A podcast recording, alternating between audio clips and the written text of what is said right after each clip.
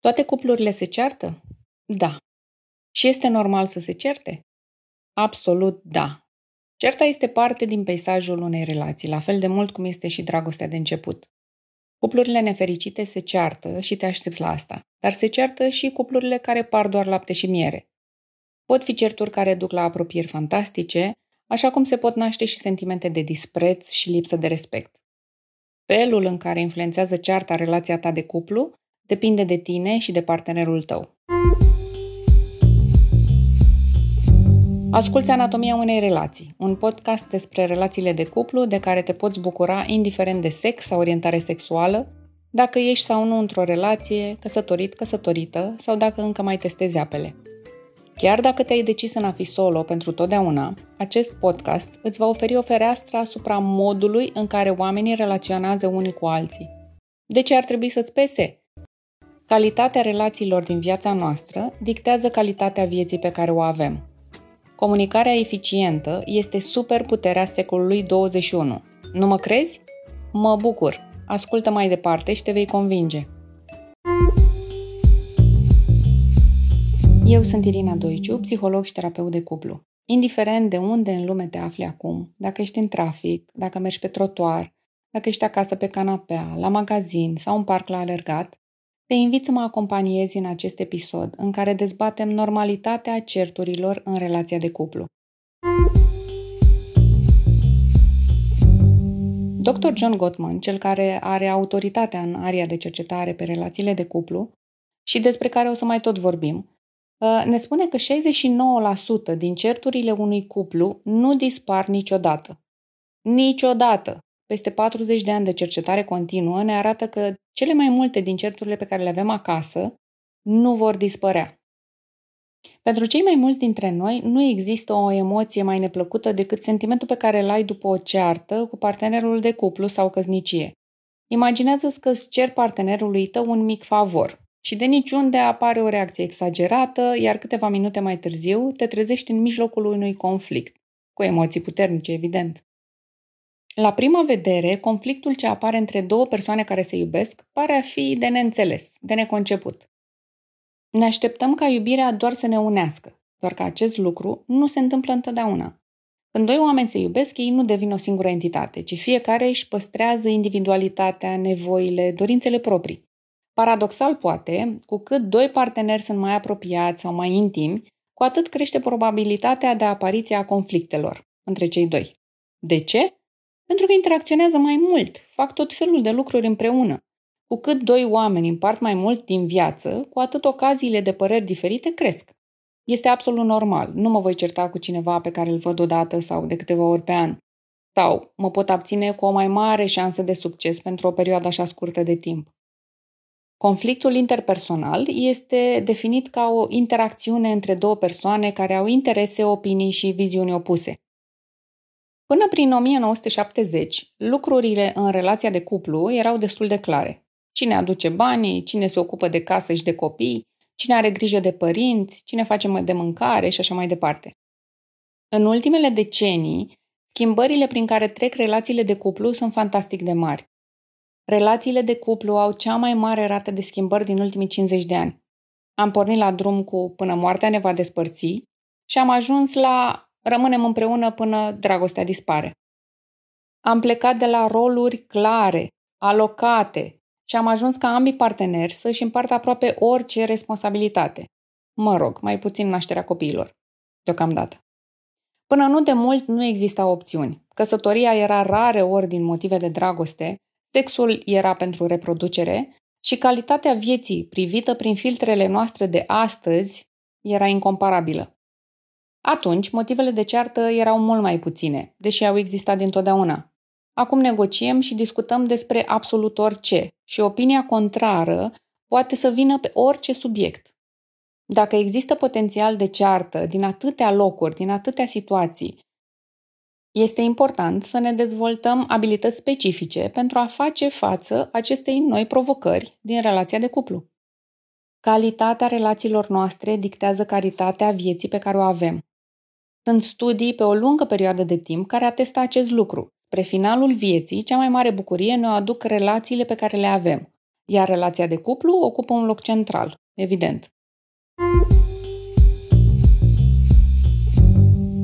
În timpul unui conflict, cei doi parteneri pot intra într-o ceartă aprinsă, emoțională, pot discuta calm sau pot evita de tot subiectul. Și aici, de fapt, conflictul este acoperit de comportamente evitante.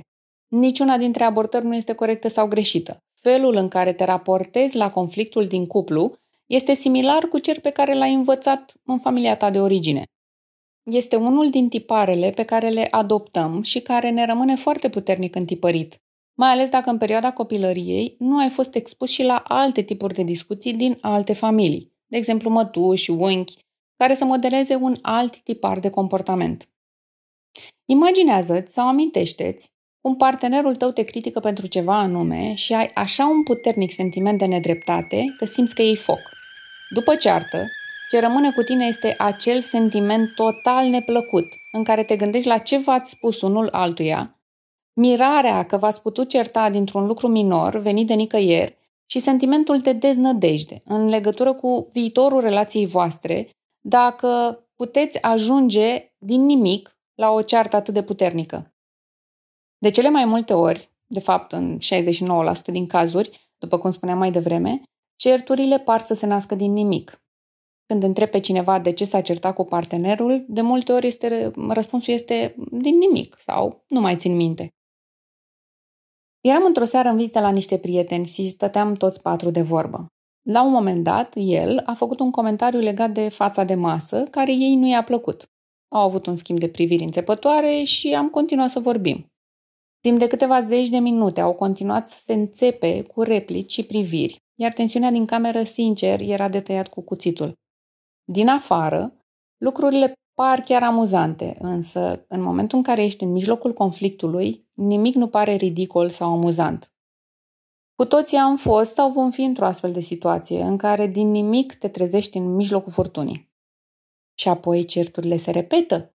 De câte ori nu ai fost în situația în care să reiei o discuție pe care o sperai încheiată acum o săptămână sau acum un an?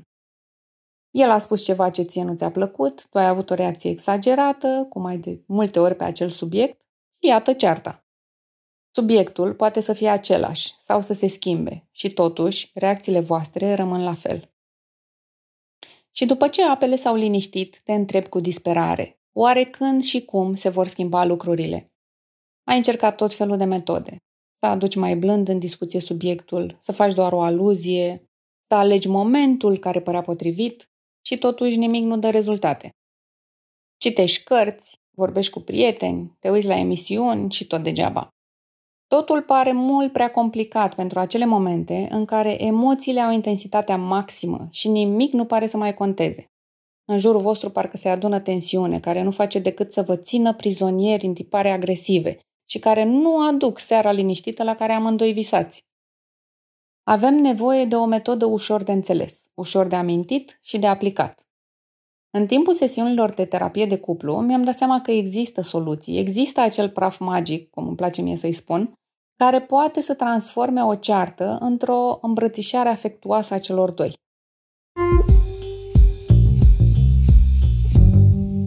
Mă întorc la exemplu de mai devreme, în care el a făcut comentariu și ea s-a simțit jignită. Dacă s-ar fi putut vedea din afară, i-ar fi ajutat fantastic de mult. Pe toți ne-ar ajuta dacă ne-am putea imagina cum arată cearta noastră din afară, cât de ridicol suntem, cât de exagerate sunt reacțiile și cât de emoțional putem să devenim într-o clipă. Schimbarea care chiar să conteze într-o ceartă de cuplu apare doar din perspectiva imaginii de ansamblu. Momentul în care vei reuși împreună cu partenerul, să vă detașați pentru a putea diseca ceea ce se întâmplă de fapt, să înțelegeți de unde pleacă, de ce apar emoțiile exagerate, care sunt factorii declanșatori ai fiecăruia și cum escaladează întreaga discuție, este momentul în care poți începe să te gândești la soluții. Este imaginea pentru care cuplurile plătesc un terapeut de cuplu, care se uită cu ochi cât poate de obiectiv la ce se întâmplă pentru a identifica această imagine de ansamblu. De acolo, poți să începi să-ți faci un plan de acțiune.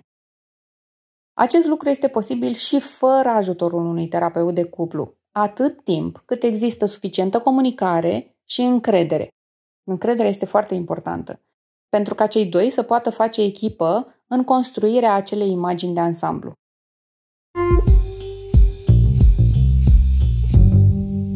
Ce mai este însă foarte important este să aveți amândoi același fel de a vă raporta la modalitatea în care gestionați conflictul.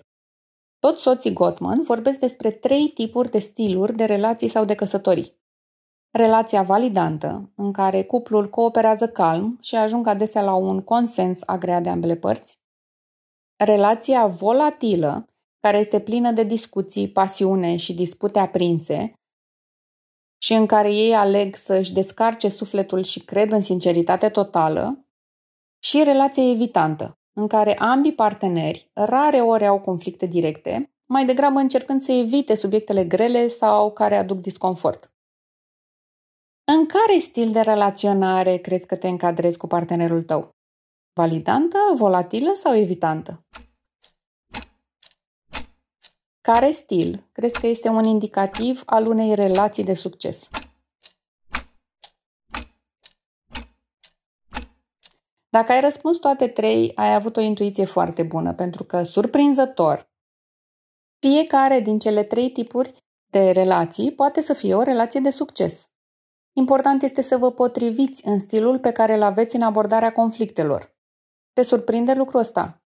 Scopul final nu este să nu ne certăm.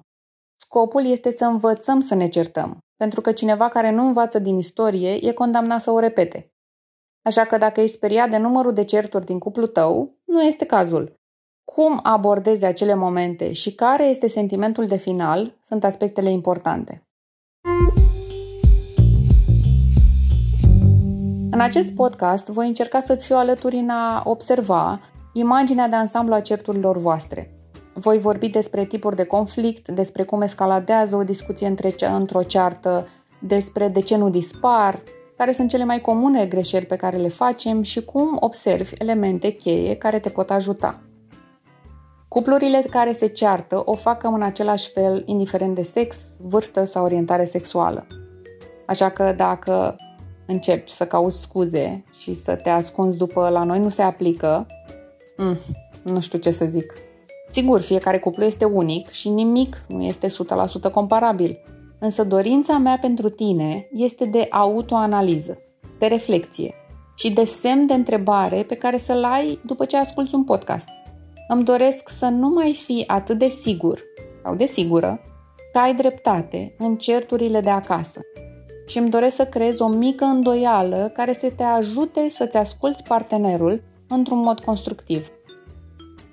Sper că ți-a plăcut episodul de astăzi. Dacă ești activ pe Facebook sau Insta, dăm de veste. Mi-ar plăcea să aud feedback-ul tău. Te invit săptămâna viitoare să asculți următorul episod, în care voi vorbi despre motivele psihologice și neuroștiințifice din spatele conflictelor din relația de cuplu.